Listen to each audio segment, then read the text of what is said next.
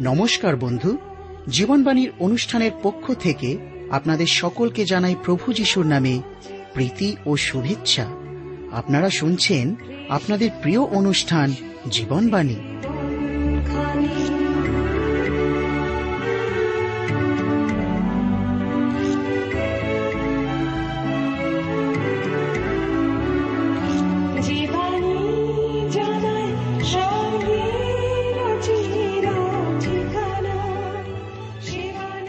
বর্তমান জগতে মানুষ এক অসহনীয় অবস্থার মধ্যে দিয়ে চলছে। বেশিরভাগ মানুষের জীবনে না আছে শান্তি, না আছে প্রেম ভালোবাসা। মানুষ শান্তির পিয়াসী। কিন্তু কোথায় পাবে শান্তি ভালোবাসা? আমি বলছি, শান্তি, ভালোবাসা, প্রেম, আনন্দের ফলগু দ্বারা আপনার জীবনকে এক নতুনতায় নিয়ে চলবে। আর এই জন্যই শুনুন আজকের জীবনবাণীর আলোচনা। প্রভুর বাক্যে প্রবেশ করার পূর্বে আমরা সুন্দর গানের মধ্যে দিয়ে নিজেদের প্রস্তুত করি।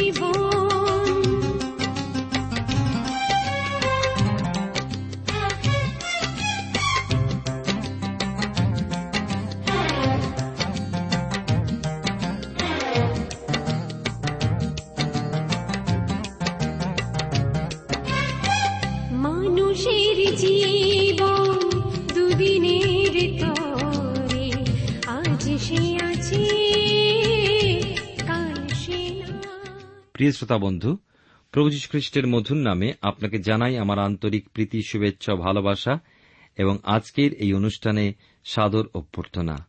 আশা বিশ্বাস করি ঈশ্বরের মহানুগ্রহে আপনি এবং আপনার পরিবারস্থ সকলেই ভালো আছেন এবং আজকের এই অনুষ্ঠানের মধ্যে দিয়ে আপনি ঈশ্বরের অপার অনুগ্রহ আশীর্বাদ লাভ করতে পারবেন।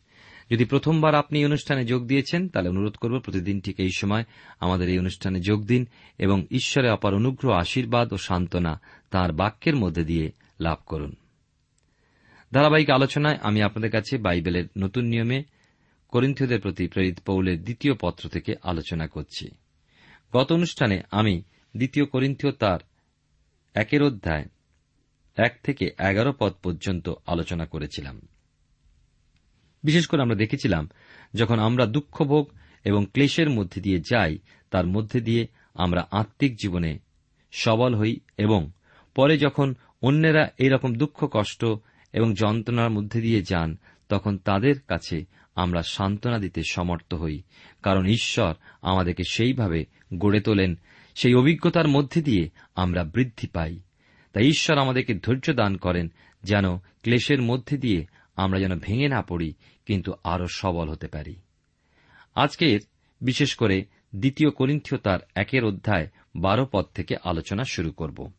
আপনার সামনে যদি বাইবেল আছে, তবে আমার সঙ্গে খুলবেন। তিনশো আটান্ন পৃষ্ঠায় বাইবেলের শেষের দিকে নতুন নিয়মে দ্বিতীয় করিন্থীয় তার একের অধ্যায় বারো পদ থেকে আমাদের পাঠের আরম্ভ। লেখা আছে, পৌলের করিন্থে যাইবার মনস্থ। কারণ আমাদের শ্লাঘা এই, আমাদের সংবেদ সাক্ষ্য দিতেছে যে, ঈশ্বর দত্ত পবিত্রতায় ও সরলতায় মাংসিক বিজ্ঞতায় নয়, কিন্তু ঈশ্বরের অনুগ্রহে আমরা জগতের মধ্যে এবং আরও বাহুল্যরূপে তোমাদের প্রতি আচরণ করিয়াছি। আমরা তো আর কোনো বিষয়ে তোমাদিওকে লিখিতেছি না, কেবল তাহাই লিখিতেছি যাহা তোমরা পাঠ করিয়া থাকো, অথবা স্বীকার করিয়া থাকো, আর আশা করি তোমরা শেষ পর্যন্ত তাহা স্বীকার করিবে। বাস্তবিক তোমরা কতক পরিমাণে আমাদিওকে এই বলিয়া স্বীকার করিয়াছ যে, আমরা যেমন তোমাদের শ্লাগার হেতু আমাদের প্রভু যিশুর দিনে, তোমরাও তেমনি আমাদের শ্লাঘার হেতু। ঈশ্বর তার আপন পঠিত বাক্যের দ্বারা আমাদেরকে আশীর্বাদ করুন। আসুন আমরা ঈশ্বরের বাক্য আলোচনায় যাওয়ার পূর্বে ঈশ্বর হাতে সমর্পিত হয়ে প্রার্থনায় যাই। পরম প্রেমময় পিতা, ঈশ্বর তোমার পবিত্র নামে ধন্যবাদ করি। যে তুমি আরেকটিবার আমাদেরকে তোমার চরণতলে আসবার সুযোগ দিলে এবং তোমার দয়ায় তোমার বাক্য অবধান করার জন্য অনুগ্রহ দান করলে। তুমি জানো আমরা অযোগ্য, কিন্তু আমরা জানি তুমি আমাদেরকে যোগ্য করে নিয়ে থাকো। তাই তোমার কাছে আমাদের সমস্ত অযোগ্যতা অপরাধ ক্ষমা স্বীকার করি। তুমি তোমার প্রিয় পুত্র প্রভু রক্তে আমাদেরকে ধৌত, পরিষ্কৃত করে তোমার যোগ্যরূপে তোমার বাক্য অবধানে আমাদেরকে সাহায্য করো। তোমার বাক্যের মধ্যে দিয়ে তোমার সান্ত্বনা, শান্তি ও শক্তি দান করো। তোমার ইচ্ছা জানতে বুঝতে সাহায্য করো। প্রত্যেক শ্রোতাবন্ধুর ব্যক্তিগত জীবনে পরিবার ও কার্যক্ষেত্রে আশীর্বাদ করো। যারা পত্রের মাধ্যমে প্রভু, অনেক দুঃখ, কষ্ট, সমস্যা, অভাব, রোগ, যাতনার কথা বর্ণনা করেছেন যেন আমরা তাদের জন্য প্রার্থনা করি, তাদের জীবনে তুমি আশ্চর্যরূপে কার্য সাধন করো। তোমায় ধন্যবাদ দিই। গৌরব প্রশংসা তোমাকে দান করে। প্রার্থনা যিশুর নামে চাই। আমেন।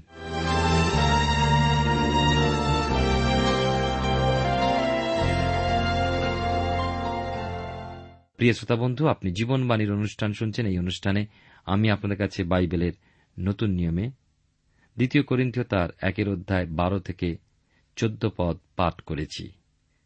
এখানে দেখি যে সাধু পৌল নিজেদের সংবেদের বিষয় তুলে ধরেছেন।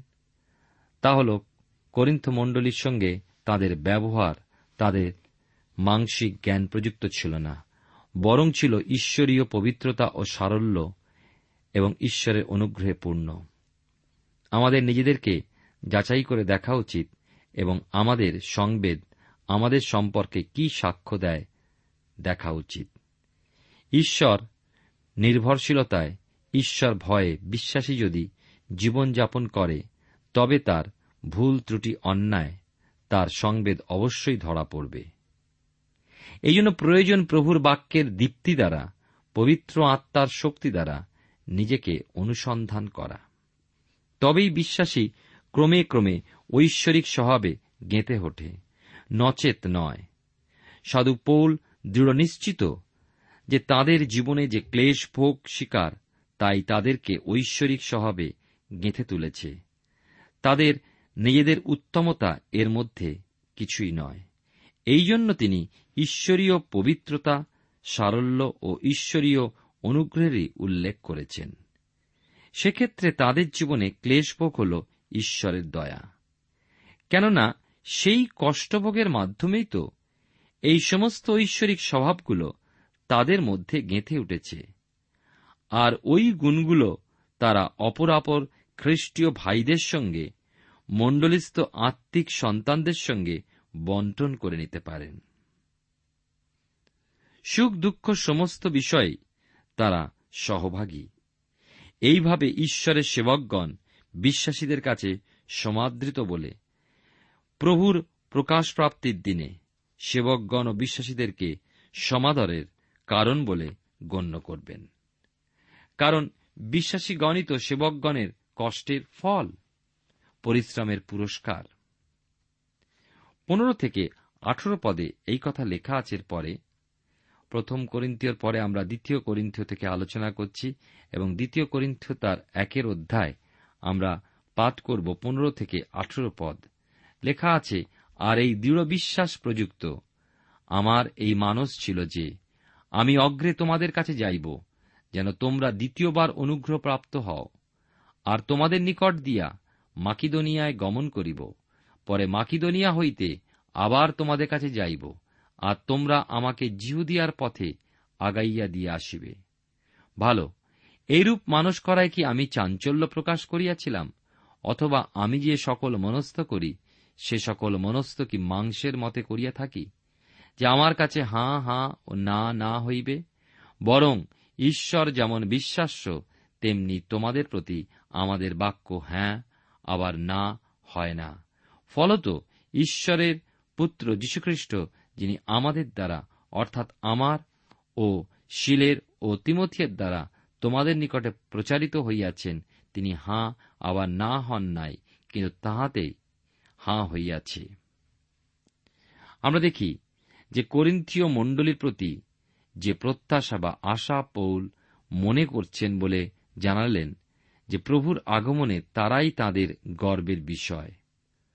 ওই প্রত্যাশা এত গভীর ছিল যে তিনি স্থির করেছিলেন, মাকিদনিয়া যাওয়ার পথে তিনি করিন্থীয়দের সঙ্গে সাক্ষাৎ করার জন্য করিন্থে নামবেন।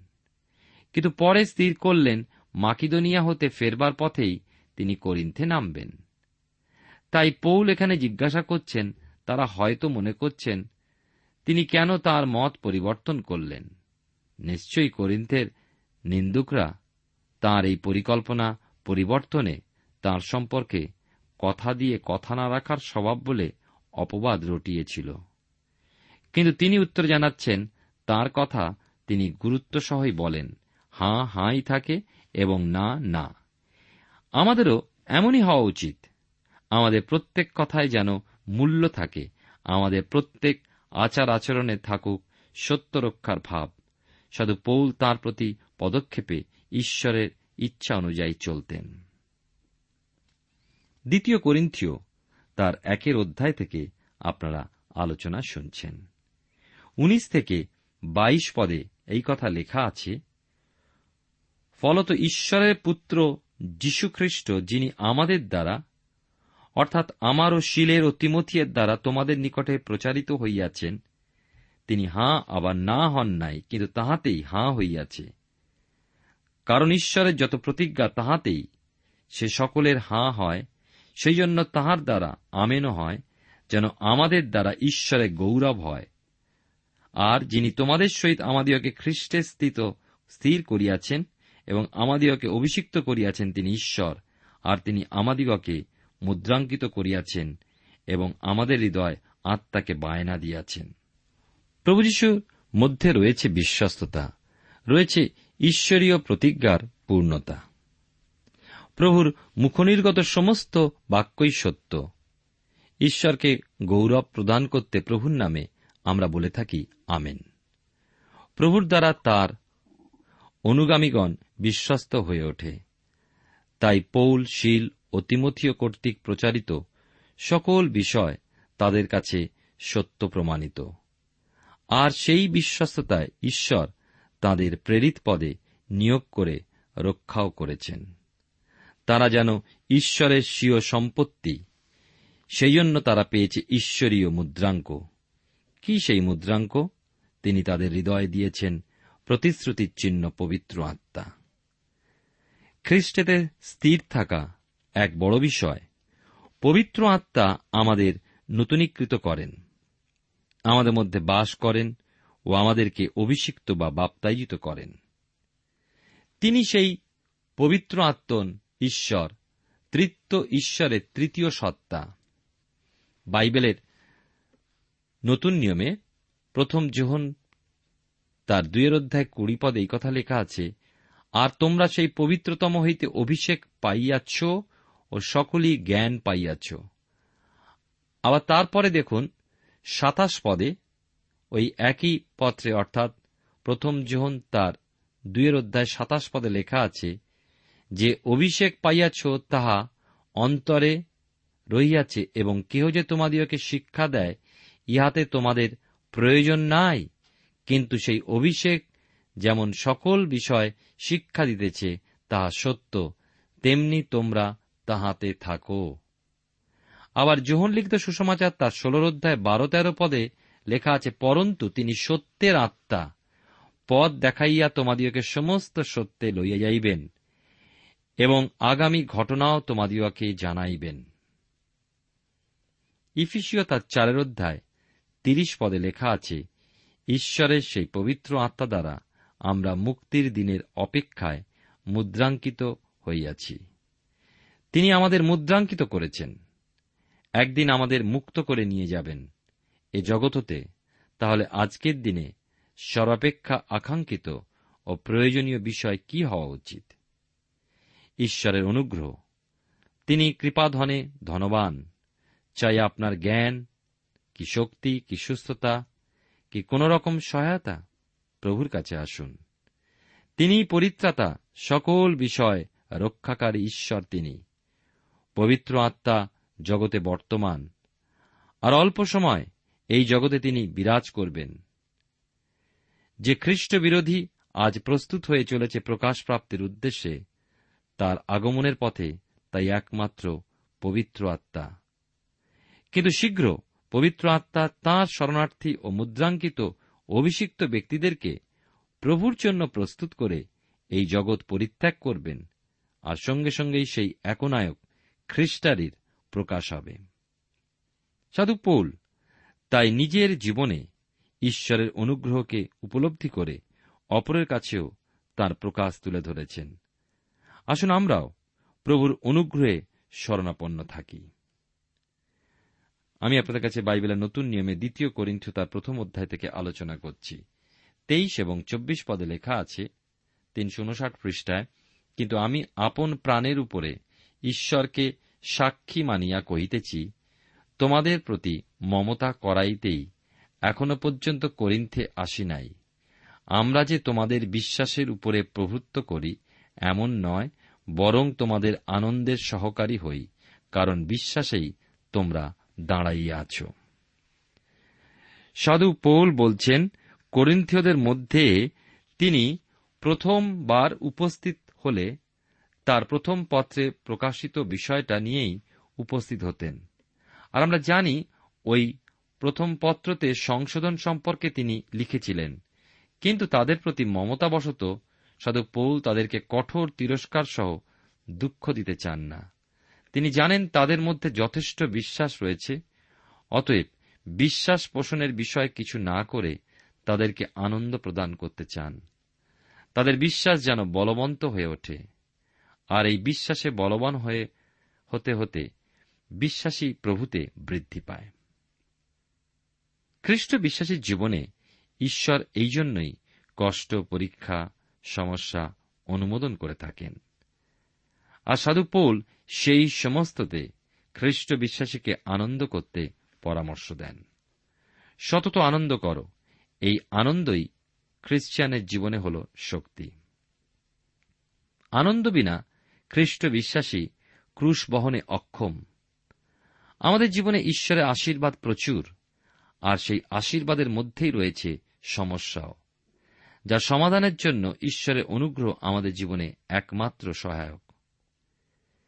খ্রিস্ট বিশ্বাসী নিজের জীবনেই শুধু ঈশ্বরে গৌরব করবে তা নয়, অপরাপর ক্লেশের পাত্রদেরকেও ক্লেশে স্থির অবিচল থেকে খ্রিস্টেতে নির্ভরশীল হতে প্রেরণা দেবে এবং সাহস ও সান্ত্বনা যোগাবে। ঈশ্বর তাই আগ্রহ করেন। প্রভু যীশু নিজেও কষ্টের মধ্যে দিয়ে গিয়েছেন। মৃত্যুভোগ করেছেন, পুনরুত্থিত হয়ে উঠেছেন। তাই তিনি মৃত্যুচ্ছায়ের উপত্যকার যাত্রীকে সহায়তা করতে ও রক্ষা করতে সমর্থ। প্রিয় শ্রোতা বন্ধু, প্রিয় ভাই ও বোন, আপনার জীবনে সকল বাধা, বিপত্তি, অশান্তি, গোলযোগ, অসুস্থতা ও সমস্যায় সেই মুক্তিদাতা প্রভু যীশুখ্রিস্টের চরণে আশ্রয় গ্রহণ করুন। সত্য, জীবিত ঈশ্বর, করুণা সমষ্টির পিতা ও সমস্ত সান্ত্বনার ঈশ্বর তিনি তিনি আপনাকে উদ্ধার করতে সমর্থ। আমরা দেখি, বিশেষ করে আমরা প্রথম অধ্যায় শেষ করলাম। এই অধ্যায়, এই পত্রটিতে দেখলাম মনুষ্য জীবনের পরিকল্পনায় ঈশ্বরীয় সান্ত্বনার বিষয়। একজন মানুষ যখন খ্রিস্ট বিশ্বাসী হয়ে পরিত্রাণ লাভ করে, তখন সে নতুন জীবনের পথে এগিয়ে চলে, নবজন্ম লাভ করে। আর সেই নতুন জীবনের লক্ষ্য সে যে ধার্মিক বলে গণিত হয়েছে, পূর্ণ ধার্মিক হয়ে ওঠা। ধার্মিক হিসাবে গণিত হওয়া, সিদ্ধ হওয়া বিশেষ গুরুত্বপূর্ণ। আর সেই পূর্ণ সিদ্ধ হয়ে ওঠার জন্য যে পরিচালনা খ্রিস্ট বিশ্বাসীর ওই নতুন জীবনে প্রয়োজন, তা সে পবিত্র আত্মার শক্তিতে তার বাক্যের মধ্যে দিয়ে লাভ করে এবং সেই বাক্যের বাধ্য হয়ে চলতে চলতে সে বিভিন্ন পরিস্থিতির সম্মুখীন হয়ে ধীরে ধীরে জয়ী জীবন যাপনে সমর্থ হয়ে ওঠে। আর সেই জয়ী জীবনের শেষে পর্যায়ে পৌঁছালে সে সিদ্ধ বলে পরিগণিত হবে। এই সিদ্ধ হয়ে ওঠার পথে বড় দুরূহ, দুর্গম। শুধুমাত্র ঈশ্বর নির্ভর হয়েই বিশ্বাসী মন্দগুলো হতে জয় পায়। কিন্তু এই মন্দে কি সেই ব্যক্তিগণ পতিত হন না? দুর্বল হন না? হ্যাঁ মৃন্ময় শরীর পতন্মুখ হলেও তার ঈশ্বর নির্ভরতা এবং তার প্রতি ঈশ্বরের অনুগ্রহ, প্রেম তাকে সেই অবস্থা হতে উদ্ধার করে। সে সচেতন হয় এবং সচেতন হতে শিক্ষাও করে।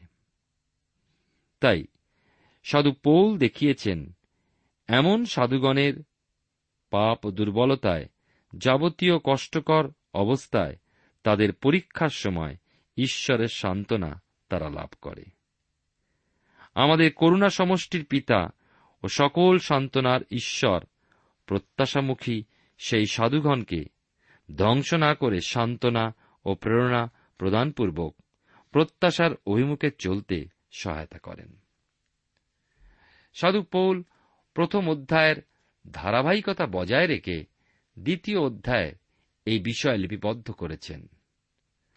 প্রথমবার তাদের কাছে না যাওয়ার বিষয় তিনি কারণ উল্লেখ করেছেন। এরপর ওই ধরনের সাধুগণের কথা এবং পরিশেষে ক্রুশেতে খ্রিস্টের সঙ্গে আমাদের বিজয় যাত্রা করার বিষয়টি উল্লেখ করেছেন। দ্বিতীয় করিন্থীয় তার দুয়ের অধ্যায় এক থেকে চার পদ এখন আমরা পাঠ করব তিনশো উনষাট পৃষ্ঠায়। লেখা আছে, আর আমি নিজেই স্থির করিয়াছিলাম যে পুনর্বার মনোদুঃখ লইয়া তোমাদের নিকটে যাইব না। কারণ আমি জানি, যদি তোমাদিওকে দুঃখিত করি, তবে আমার আনন্দদায়ক খেয়ে কেবল সেই যে আমা দ্বারা দুঃখিত হয়। আর এই অভিপ্রায় সেই কথা লিখিয়াছিলাম, যেন আমি আসিলে যাহাদের হইতে আমার আনন্দিত হওয়া উপযুক্ত তাহাদের হইতে মনোদুঃখ না জন্মে, কেননা তোমাদের সকলের বিষয়, আমার দৃঢ় বিশ্বাস এই যে, আমার আনন্দে তোমাদের সকলেরই আনন্দ। কারণ অনেক ক্লেশ ও মনোবেদনার মধ্যে, অনেক অশ্রুপাত করিতে করিতে তোমাদিগকে লিখিয়াছিলাম, তোমরা যেন দুঃখিত হও, সেই জন্য নয়, কিন্তু তোমাদের প্রতি আমার যে অতিমাত্র প্রেম আছে, তাহা যেন জ্ঞাত হও। সদুপৌল এখানে স্বীকার করছেন যে তিনি তাদের বিষয় দুঃখিত হয়েছিলেন। অতএব যদি তিনি তাদের সঙ্গে সাক্ষাৎ করতে যেতেন, তবে তার ফল দুঃখপূর্ণ হতো। কিন্তু তিনি দুঃখিত হয়ে বা অশ্রুপূর্ণ চোখে ফিরে আসতে চাননি। আর তাদেরকেও দুঃখিত করতে চাইলেন না। যদি তারাই দুঃখিত হতো, তার ফলে পৌল নিশ্চয়ই আনন্দিত হতে পারতেন না। তারাই যে তার আনন্দের কারণ তাই সাধু পৌল চাইলেন প্রথম পত্রের সেই সংশোধনমূলক কথাগুলোতে বরং তারা কিছু পরিবর্তিত হোক হোক সংশোধিত। এবং পরবর্তী সময় তিনি সেখানে যাবেন। তাহলে এই যাওয়ার পূর্বে মণ্ডলিস্থ সন্তানগণ তাদের ভুল বা অন্যায়গুলো দূর করে শুদ্ধ হয়ে উঠতে পারবে। আর তার ফলে সাধু পৌলের সেখানে যাওয়া হবে সুখদায়ক। তিনি করিন্থীয় মণ্ডলীর কাছে আসতে চান আনন্দ সহ তাঁর প্রত্যাশা প্রথম পত্রে লিখিত সংশোধনমূলক কথাগুলোর দ্বারা তারা নিজেদের সংশোধন করে নিতে পারবে। সাধু পৌল নিজের হৃদয় যেন উন্মুক্ত করে তাদের দেখালেন, একজন সেবকের এমনই হওয়া উচিত। প্রেম সহ শাসন করা প্রয়োজন। সেবকদের প্রতি এমন আদেশ বিশ্বস্ত সেবকগণই পালন করতে পারেন। সেবাকার্য তাদের কাছে পেশা বা জীবিকা স্বরূপ নয়। প্রকৃত পালক হয়ে সেই মহান মেষপালক প্রভু যিশুর অধীনস্থ থাকা। দ্বিতীয় তিমথীয় পত্রে চারের অধ্যায় এক এবং দুই পদে তিনি লিখেছেন, ঈশ্বরের সাক্ষাতে, খ্রিস্ট যিশুর সাক্ষাতে তাহার প্রকাশপ্রাপ্তি ও তাহার রাজ্যের দোহাই দিয়া, তোমাকে এই দৃঢ় আজ্ঞা দিতেছি, তুমি বাক্য প্রচার করো। সময়ে অসময়ে কার্যে অনুরক্ত হও। সম্পূর্ণ সহিষ্ণুতা ও শিক্ষাদান পূর্বক অনুযোগ করো, ভৎসনা করো, চেতনা দাও। হ্যাঁ নিশ্চয়ই একজন প্রকৃত সেবকের অধিকার রয়েছে। মণ্ডলিস্থ অন্যায় ভুলকে প্রকাশ করে মণ্ডলীকে সংশোধন করার। এমন অনেক মণ্ডলিস্থ পবিত্র বিশ্বাসীবর্গ রয়েছেন তাদের পবিত্র, সিদ্ধ হওয়ার প্রত্যাশায় আত্মিক জীবনে এগিয়ে চলার পথেও কত দোষ, ত্রুটি, পাপ ও দুর্বলতায় জড়িয়ে পড়তে দেখা যায়, অথচ লক্ষ্য তাদের সিদ্ধ হয়ে ওঠা। কিন্তু রক্তমাংসের শরীরে তারা পতন্মুখ অবস্থায় এসে পড়েন। সাধু পোল তাদেরকে জানাচ্ছেন যে তিনি তাদের কতখানি ভালোবাসেন ও তাদের জন্য চিন্তিত, যার জন্য তিনি ওই কঠোর ভাষায় প্রথম পত্র লিখেছিলেন। তাদের ভালোবেসেই অনেক দুঃখপূর্ণ হৃদয় অশ্রুপাত করতে করতে তিনি এই পত্র লিখেছিলেন, যেন তাদের পথ চলা আত্মিক প্রত্যাশায় পূর্ণতা লাভ করে। প্রকৃত সেবক অন্যায়কারীদের সঙ্গে আপোষ করে মণ্ডলীর সর্বনাশ করে না, বরং সকলের সংশোধনপূর্বক মণ্ডলীর উন্নতি সাধনে সচেষ্ট হন, যেন প্রভুর প্রকাশ প্রাপ্তির সময় এক প্রতাপান্বিত মণ্ডলী হিসাবে তার মণ্ডলী দৃঢ় হয়। ঈশ্বর তার আপন বাক্যের দ্বারা আমাদেরকে আশীর্বাদ করুন, আসুন, প্রার্থনায় সমর্পিত হই। প্রভু, তোমার ধন্যবাদ করি, তোমার বাক্যের জন্য সাহায্য করো, যেন জীবনে চলার পথে আমরা পেছন দিকে না তাকাই। দুঃখ, কষ্ট, ক্লেশের মধ্যে আমরা যেন সামনের দিকে তাকাই। সাহায্য করো যেন আমরা অন্যকে গড়ে তুলতে পারি এবং আমাদের জীবনের দুর্বলতা সকল স্বীকার করে তোমার শক্তিতে, তোমার সেই দ্বিতীয় আগমনের অপেক্ষায় থাকতে পারি। আমাদের প্রত্যেক শ্রোতাবন্ধুকে আশীর্বাদ করো। ধন্যবাদের সঙ্গে প্রার্থনা তোমার যিশু নামে চাইলাম। তুমি দয়া করে শ্রবণ গ্রাহ্য করো। আমেন।